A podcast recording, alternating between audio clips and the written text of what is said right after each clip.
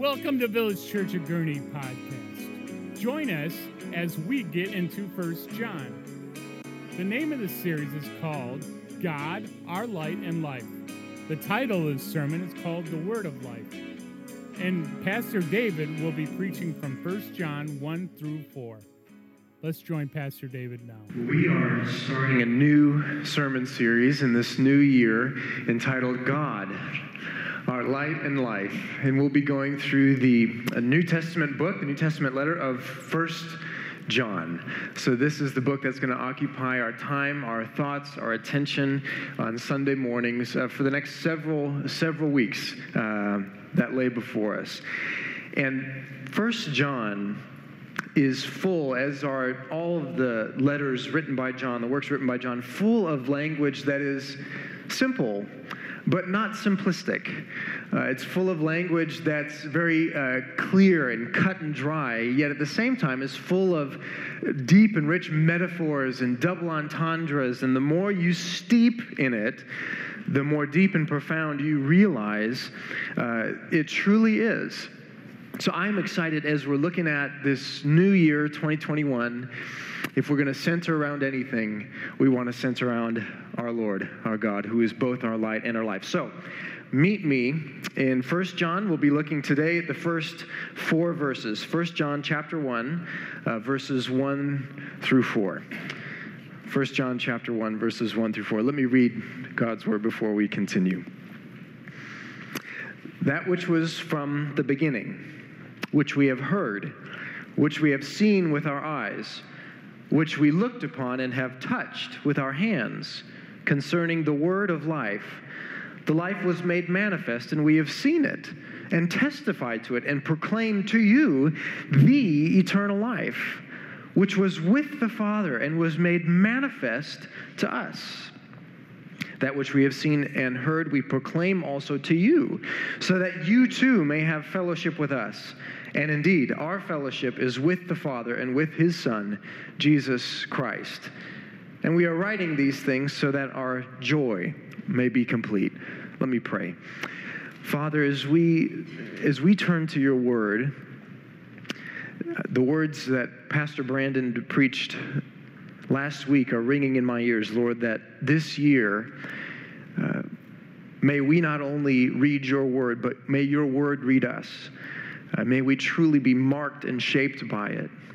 May it truly serve as our anchor and our stay.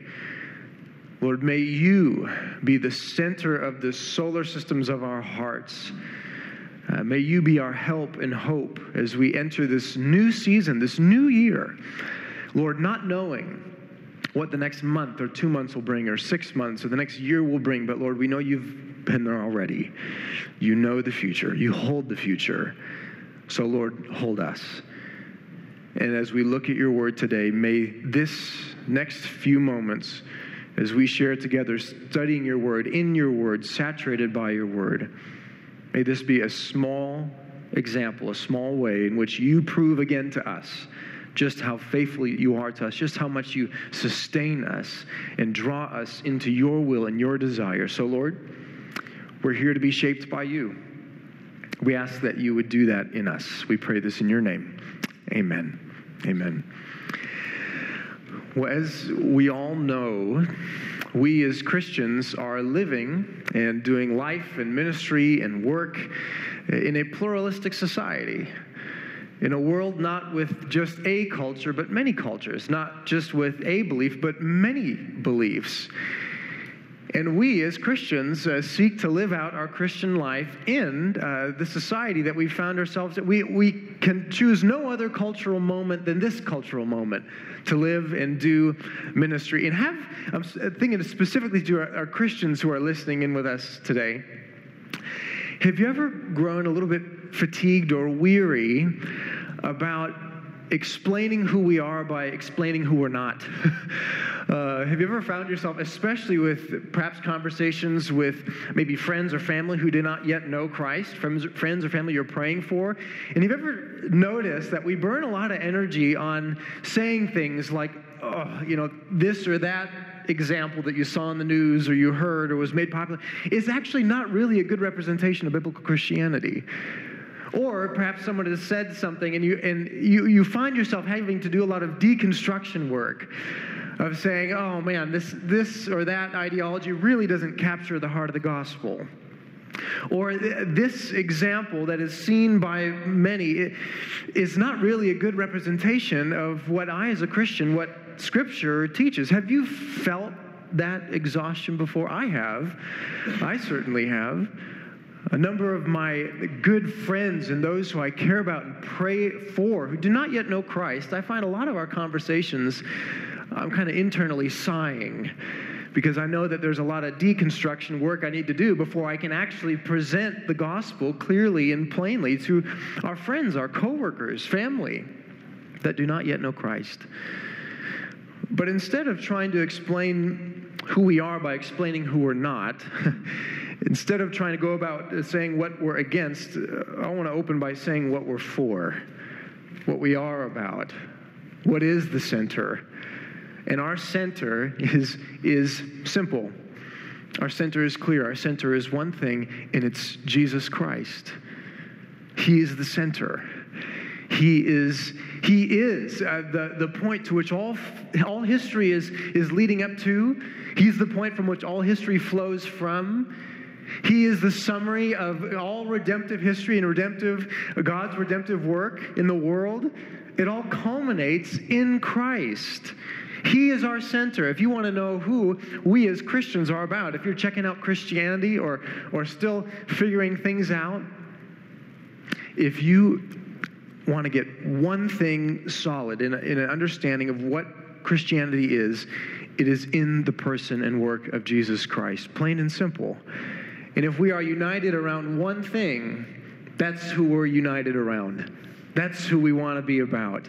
That's who we want to burn our energy on, our focus on, our understanding on. Jesus Christ, God Himself, come for us. And in many ways, John opens by showing us, by uh, modeling for us uh, this uh, Christ centered um, focus, this Christ centered emphasis. That in these opening uh, few verses, he in some ways shows us by example that we are to share Jesus. Share Jesus. You may have um, had conversations where people ask questions and you realize, oh my goodness, there's a 10,000 rabbit trails I could be taken down. And I feel like, do I need to know everything to explain anything about the gospel? You don't need to know everything. You need to know one thing Jesus. And he is a person that we will spend our entire lives on earth learning more about, understanding to, to greater depths Yet at the same time, the gospel is simple enough for a child to understand. It's clear enough that we can pick it up uh, simply and clearly, yet profound enough that we could spend all of eternity plumbing the depths of who Christ is. And John opens by modeling for us, showing us that we are to share Jesus. If we want to share one thing, it's Jesus share him. Look at the first two verses. John opens by saying, That which was from the beginning, which we have heard, which we have seen with our eyes, which we looked upon and have touched with our hands, concerning the word of life, or the word that is life. The life was made manifest, and we have seen it and testified to it and proclaimed to you the eternal life, which was with the Father and was made manifest to us. And we see modeled in both of these verses, if, if we're going to be all about Jesus, if that's going to be our center, as it has been at Village and as it certainly will be in the months and the years to come, if we're going to be all about Jesus, we need to know who he is. Well, First John shows us, these first two verses, that Jesus is a historic, literal person who walked this earth. Someone that can be seen with our eyes, looked upon, someone that can be heard, someone that can be touched, someone that was made manifest, literally present before John and uh, the disciples. And as we're reading through this, you might wonder who's the we? Now, this letter is written by John, but this we is the we of first person testimony, first person witness. That John says, I saw him, I heard him, I touched him, I was with him. We ate food together. I saw him get tired. I saw him wake up. I saw him walk. I saw him teach. John says, We, as in I, and all those who were with me, all the other disciples, all the other apostles who were eyewitnesses to this literal person, this historic person, Jesus Christ. He's fully human. But as we read these verses, we realize he's also so much more. Not less, but so much more that Jesus, this historic person, Jesus, is also someone, look at some of these phrases, that was from the beginning. Also, someone who is the life, verse end of verse 1 and uh, verse 2 the word that is life. The life was made manifest. We've seen it. Someone who is with the father verse 2 catch the magnitude of these phrases. He's from the beginning. Now, this is classic John.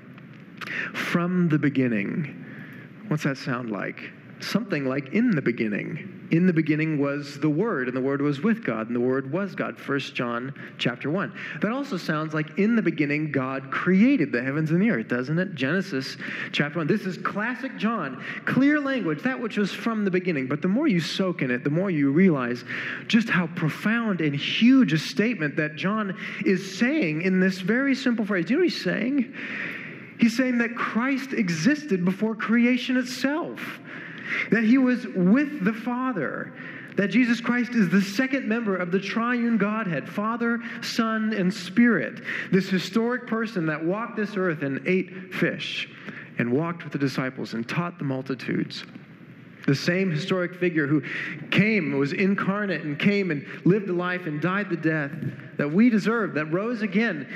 He is none other than God Himself. He is none other than the life, eternal life that we realize that if by faith in Christ, did you know this is somewhat shocking? The ultimate goal is not heaven, the ultimate goal is Christ. And heaven's a lovely byproduct that comes with him. That He, Jesus Christ, is our life. He is our eternal life. And He, as explained by these verses, is fully God fully man and fully God. That, it, just in these opening two verses. Now, this affirmation is way too big of a claim for all of us, for any of us, whether you're a Christian or whether you're checking Christianity out. This is way too big of a claim for us to kind of conclude some sort of middle of the ground road about who Jesus is. You can't look at Jesus. You can't read a verse like this and just say, eh. You can't, you either fully reject him or you fully give yourself to him. Either you run the opposite direction or you put all of your eggs in his basket. Do you see this claim? He is God Himself. He is the life. He's the only way that you and I can solve these ultimate problems of death and eternal life. He's the only. What other higher source would we turn to? What other greater king would we kneel to other than Jesus? You can't go halfway. Once you see who Christ claims he is, once you see what Scripture claims of Christ, you've either got to fully refuse him or fully receive him. Now, some of you might be saying, well, hold on, hold on, hold on. Some of you might be saying, well, wait a second. Listen, we live in a pluralistic world. You know, I've, I've got coworkers who are Muslim. You know, my kids uh, have. Uh, on our sports team with Jewish friends. Uh, my boss is an atheist. I've got another coworker who's kind of just spiritual in general, but uh, kind of exploring all different routes and options. This, this, this sounds a little exclusive, doesn't it? This sounds a little black and white. It sounds like what you're saying, Pastor, is that either you're all in or you're all out, and that bears eternal implications. And that is what I'm claiming. Now, we live in a pluralistic society where it, it might not be so overt in your face, but have you ever felt as a Christian just kind of shushed, just kind of shushed to the corner? That the world in some way is saying, hey, if we're all going to get along, we need to downplay our differences, right? That's what the world says. We need to, hey, hey, hey don't rock the boat. Shh, shh, shh. Don't focus on uh, Jesus as if he is the only way. Have you ever either heard that literally said to you or certainly felt that pressure? Kind of this silent, hey, Christian, don't, ah, don't bring that here. I can certainly attest as, um, I, this might be a somewhat of a unique experience as a pastor. Sometimes when I'm meeting new people and they don't know I'm a pastor yet, and then I, I say that I'm a pastor, the conversation either soars or dies immediately. uh, and, uh, and I can feel, I can feel this tension of people saying, "Oh man, it's going to get divisive. It's going to get weird. It's going to get squirrely." So the the solution for the world is just shh. Don't don't don't talk about that. Don't focus on our differences. Upplay our similarities. Don't focus on the uniqueness of Jesus. Don't focus on the uniqueness of what this is. Now, we're going to spend a little bit of time on the, in some ways, a, a response to this concern, a response to this question. But very briefly, I'm going to explain very quickly uh, if we confront or if we are confronted with this idea that, hey, don't exclusive truth claims produce kind of self-righteous divisive followers so we shouldn't we shouldn't be about exclusive truth claims here's the problem and it's deeper than you might think we are all navigating in exclusive truth claims all of us. You might not even be religious. You might say i'm the opposite of religious. I, I don't believe in any god. You yourself can't get out of you can't wiggle out of exclusive truth claims. We're all stuck. We're all stuck. And if that is your objection don't don't be exclusive. It produces self righteous, divisive followers. If that's your objection, we're all stuck in exclusivity. You're almost right, but you're actually wrong. Let's break it down. Let's spend some time on this. Uh, first, the world says don't, don't, don't draw lines in the sand. But that's a line in the sand that you've drawn to which now you uh, can measure have I crossed or not. Uh, there is no truth. Well, that itself is a statement of truth that is claiming a truth claims by its own definition should undo itself uh, don't don't evangelize don't try to proselytize don't try to win people over to your side well that's a side to what you're trying to win me over to so we realize with this objection that the world has hey listen don't be all about exclusive truth claims. That itself is an exclusive truth. We're all stuck. We're all stuck. Now, the follow up objection doesn't exclusivity produce self righteous, uh, kind of divisive followers? Now, that would be true if, if, if the message of biblical Christianity was uh, a message that we were saying only those who are somehow enlightened have found their way in. Only those who are brilliant and smart, only those who have the deep and true understanding that we've arrived by our own brains, our own intellect, our own efforts, our own abilities, only they are the ones who are welcomed in. If that was true, then the gospel would only be for the brilliant, only be for the smart, only be for the enlightened. If it was all up to us, then absolutely. If it was only held for an elite few, then we wouldn't be able to help but to look down on others or to rank each other. If if the gospel was a message that we enter by our own good behavior, that God only welcomes in those who are good and upright and moral, people of decency and common sense, and once, once everyone else just learns how to behave, then finally they'll be ushered into God's presence. If that was the message of the gospel, then you're right. Grace would only be offered to those who are upstanding, good citizens who do what is right and obey the speed limit and let other people go in front of them at the grocery store. If the message of biblical Christianity is that we are born into this faith, by, by virtue of our pedigree or by virtue of, of the family we are born in, then the gospel would only be available to the elite few, right? Now, if that's the message of the gospel, the objection is exactly right. If it's up to our performance to get into God's grace, the objection is exactly right. But here's the problem that's not the message of the gospel at all. the message of the gospel is not one that we achieve our way in by our moral efforts.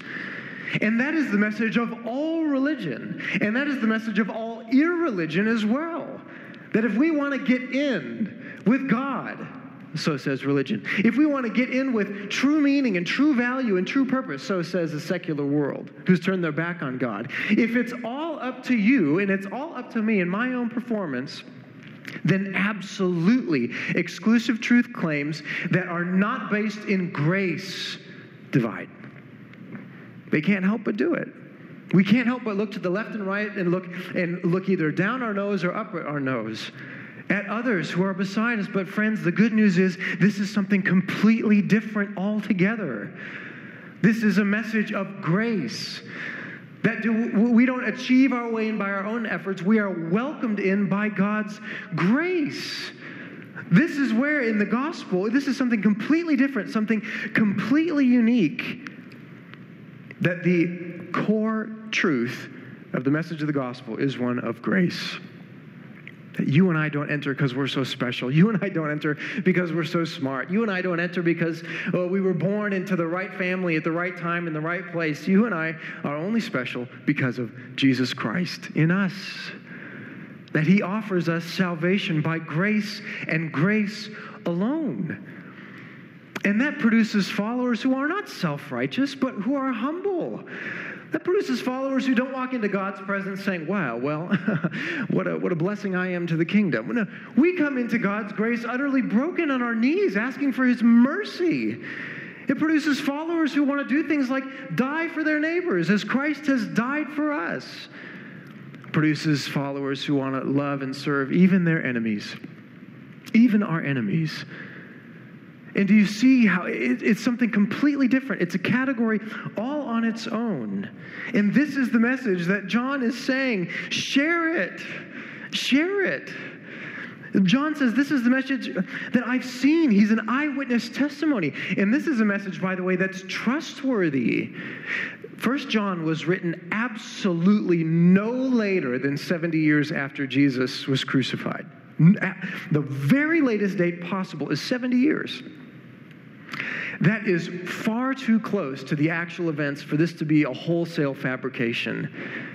It, it would have been just as easy if, if, if John was making this up. It would be like me all of a sudden putting out a letter that says, hey, World War II wasn't real. It's just, just made up. And you'd say, hold on, wait a second. I got photographs in my home of a father, a grandfather, a family who was there. I've got letters. So if John just somehow popped up out of just out of nowhere and just made this whole thing up, people said, oh, "Whoa, hold on, I was there." John says, "I was there." This message is trustworthy. This message is worth sharing. And God's word is showing us by example, share it.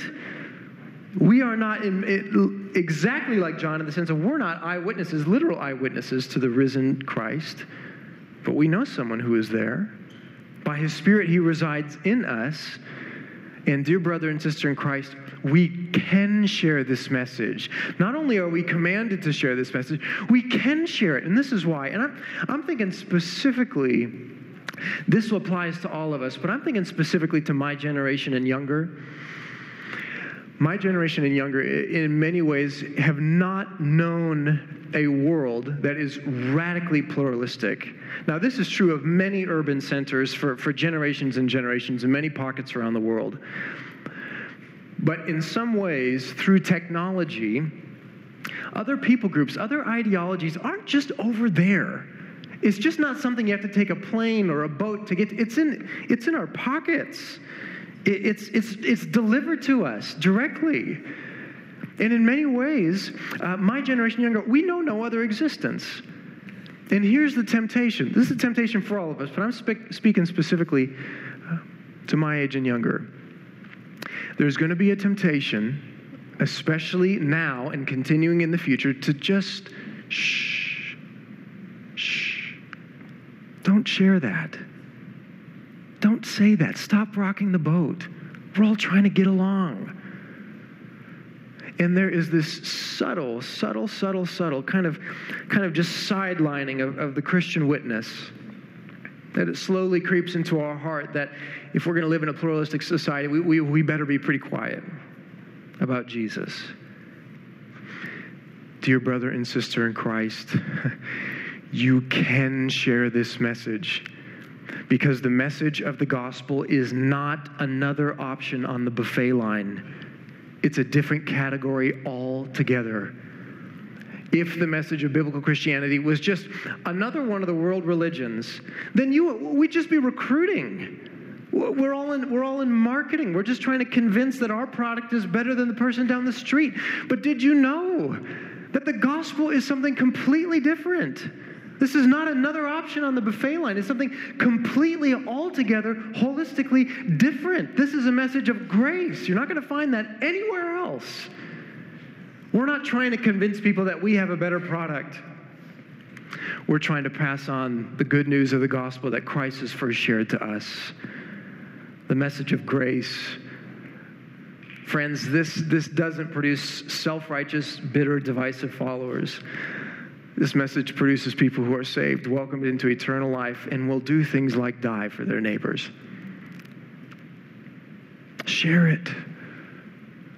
Share this message. Have courage. Be bold. Take the opportunities God presents you. Make opportunities. Invite someone to your home. Share a meal. Ask thoughtful questions. Take time to make Jesus known in your personal relationships. And you might say, well, to what end? What can you expect when this happens? To what purpose? To what final goal? Verse 3 says that we that sharing Jesus actually builds community. It stirs and builds and forms and creates and designs community. Verse 3 that which we have seen and heard. Remember, this is this eyewitness testimony. We proclaim also to you, so that you too may have fellowship with us. And indeed, our fellowship is with the Father and with his Son, Jesus Christ. Sharing about Jesus is not a closed door. Sharing about Jesus is not reserved for the elite few. Sharing about Jesus is for the world, every tribe, tongue, people, and nation. It's an open door so that sharing about Jesus is welcoming people to share in Jesus by faith in Christ. Now, this is what's so beautiful about this idea of sharing in Jesus is wrapped up in this word fellowship. Fellowship. Now, you might be saying, "Yo, David, I grew up in church circles. I know what fellowship is. Where two or three cookies are gathered in my name, there I am also." You can't have fellowship without decaf and caffeinated coffee, right? fellowship. Now, fellowship often happens, and I recommend it, often happens around food, but it's actually something much, much, much more profoundly deep.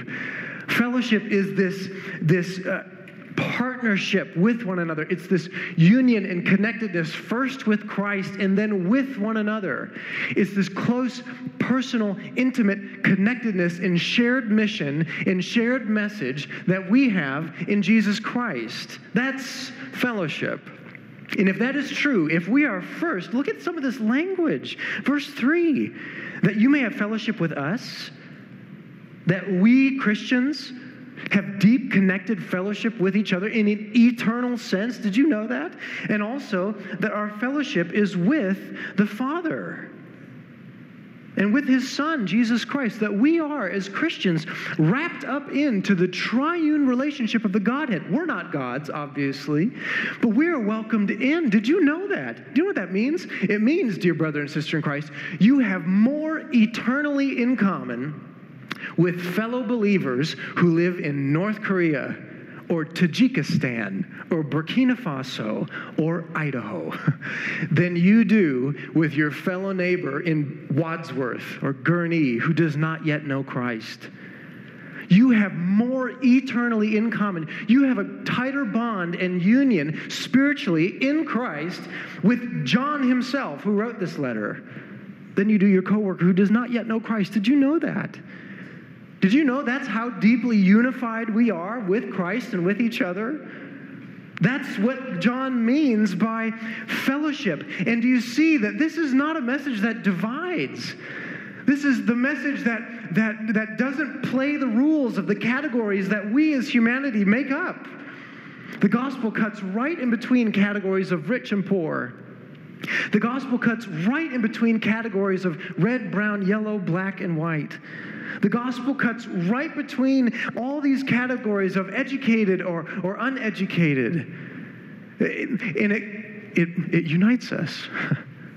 Every tribe, tongue, people, and nation. And in many ways, the message of the gospel is the only truth, the only uh, message that is truly global, truly global. There's no geographical place on this planet that can say, hey, this is where Christians are.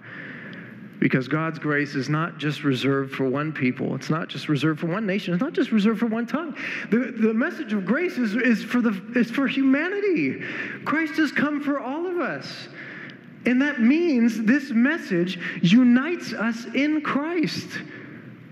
And this is a message, dear brother and sister Christ, that is true of you no matter what. If you're in Christ, we're united with each other as we are united to Christ. Are we living like that? Do our conversations reflect that? Does our patience with one another reflect that? Are there other secondary things that have vied for our unifying core other than Christ? Are there things that can potentially wedge between the relationship between believers? Other important things, secondary things, they might be important, but have they gotten in the way of the fellowship, the fellowship that we have in Christ? Because when we share Jesus, this is a message that ought to profoundly unify and strengthen the Christian community. We have a shared message. We have a shared mission. We have one Savior, one Lord, one faith, one baptism. That means, dear brother and sister in Christ, we are one. May we live that way. The world is in desperate need of an example. Is that possible? For the world, the jury is still out. They're not quite sure. Dear Christian, you have the news. You have the only message that can ultimately unify, and that's the person of Jesus Christ. And sharing Jesus stirs and it builds and it forms community. It forms us. And it also stirs and builds and forms joy joy, deep joy, a deep, profound sense of peace and wholeness. And happiness is somewhat too trite of a word, regardless of our circumstances. A profound sense of joy. Look at what it says, this final verse, verse 4. And we are writing these things so that our joy may be complete. That in many ways, that because the gospel is a message that that we're so lost, we're so broken, we're so in need, we can never get in by ourselves. That humbles us. Yet we're so loved that Christ welcomed us in. He wanted us in, and that builds us up. And as we are welcomed into this message, this, as we've mentioned before, doesn't produce a, a, community, a fellowship, a family, a church. It doesn't produce followers who are kind of self-righteous, who kind of, you know, look to their left and right look up and down their nose and just kind of create. It doesn't form that. It forms a community of joy. Because we have all entered by the same way. We've all entered by grace. It's a gift as we are welcomed in. And friends, this is again another one of the reasons why the biblical gospel is totally different from all everything else that religion offers or the world offers. Because every other circle, if it's entered by our performance, it creates divisiveness. If you enter a circle by your brains, if your, your brains or your intellect, if that's your identity, if that's your core, if you know I am where I am and, and this is my, my predominant uh, identifier, it's my intellect, have you noticed? You can't help but being intimidated by other smart people. Or you can't help but, but trying to, you know, kind of just, you know, share enough facts to let them know, I, oh, yeah, I'm one up on you. If our brains are identity, that's what happens. If our work ethic is our identity, if we say, I am who I am because I work hard, and I'm the hardest working person I know, this is who I am, this is who I need to be. Have you noticed? You can't help but be intimidated by other hardworking people. You can't help but start competing with other hardworking people. If your identity is wrapped up in your pedigree or ethnicity, you can't help but looking down on or feeling either superior or inferior. If your identity is wrapped up in religious devotion, I am busy for Christ. And that's my hope. That's my identity. That's my true relationship. That's how I know that everything's going to be okay. Because look how busy I am for the Lord. if that's your identity, you cannot help but start ranking yourself. How busy am I or aren't I compared to this or to that person? And the message of grace absolutely cuts the legs out of all of those other identities. It says you are welcomed by grace and grace alone. And that means that the bigger the Christian community grows, the more joy filled it grows. Because we don't come to Christ saying, Well, I've arrived. Look at my resume. We come to Christ as a gift. Then, as we look up at Him, caught up in worship and gratitude and thanks, then we look to the left and to the right, and we see people like you and you and you. And we look to the left and right, and we say, Oh, you too? You too? You're, you received this grace also? And it forms a community of joy, fellowship, shared common purpose, a mission that he has given us and that the world desperately needs. Friends, First John, even in these opening verses, is showing us that this joyful community grows where Jesus Christ is shared.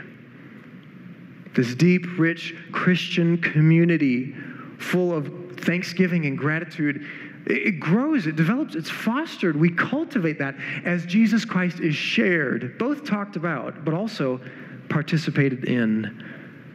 You are in Christ, dear brother and sister. And this is a message the world desperately needs. 2020 has shown the world that all other things that we can try to unify around can fall short. We can try to unify around an ideology that might fall short or take a turn. We can try to unify around uh, stability or security. Well, that can be taken away. We can try to unify around dozens and dozens of good things, good causes, various things that uh, thoughtful Christians uh, can speak into. But if they become our ultimate instead of Christ being our ultimate, that can divide. Village Church, we are united around one thing Jesus Christ. So as we share about him, remember that you share in him. And as that happens, watch our community grow. Let's pray. Father, we ask that you would give us strength and grace and mercy in this reality. Father, we know, we've all tasted, we've all seen glimpses of you at your best, of Christian community at its best. And Lord, as that goal is set before us, we are immediately confronted by our own brokenness, our own sinfulness. Lord, I am the problem. We are the problem. So, Father, we pray for your grace. We pray for your mercy. We pray that you would look upon us with favor and compassion Lord, we want to be a light to this world. We want to be a light to our neighbors. And Lord, we know that you and you alone provide the resources to do that. May you do that through us, we pray. Amen. Thank you for listening to Village Church of Gurnee's podcast. If you would like to know more about Village Church, you can go to our Facebook page under Village Church of Gurney or go to www vcgurnee.org.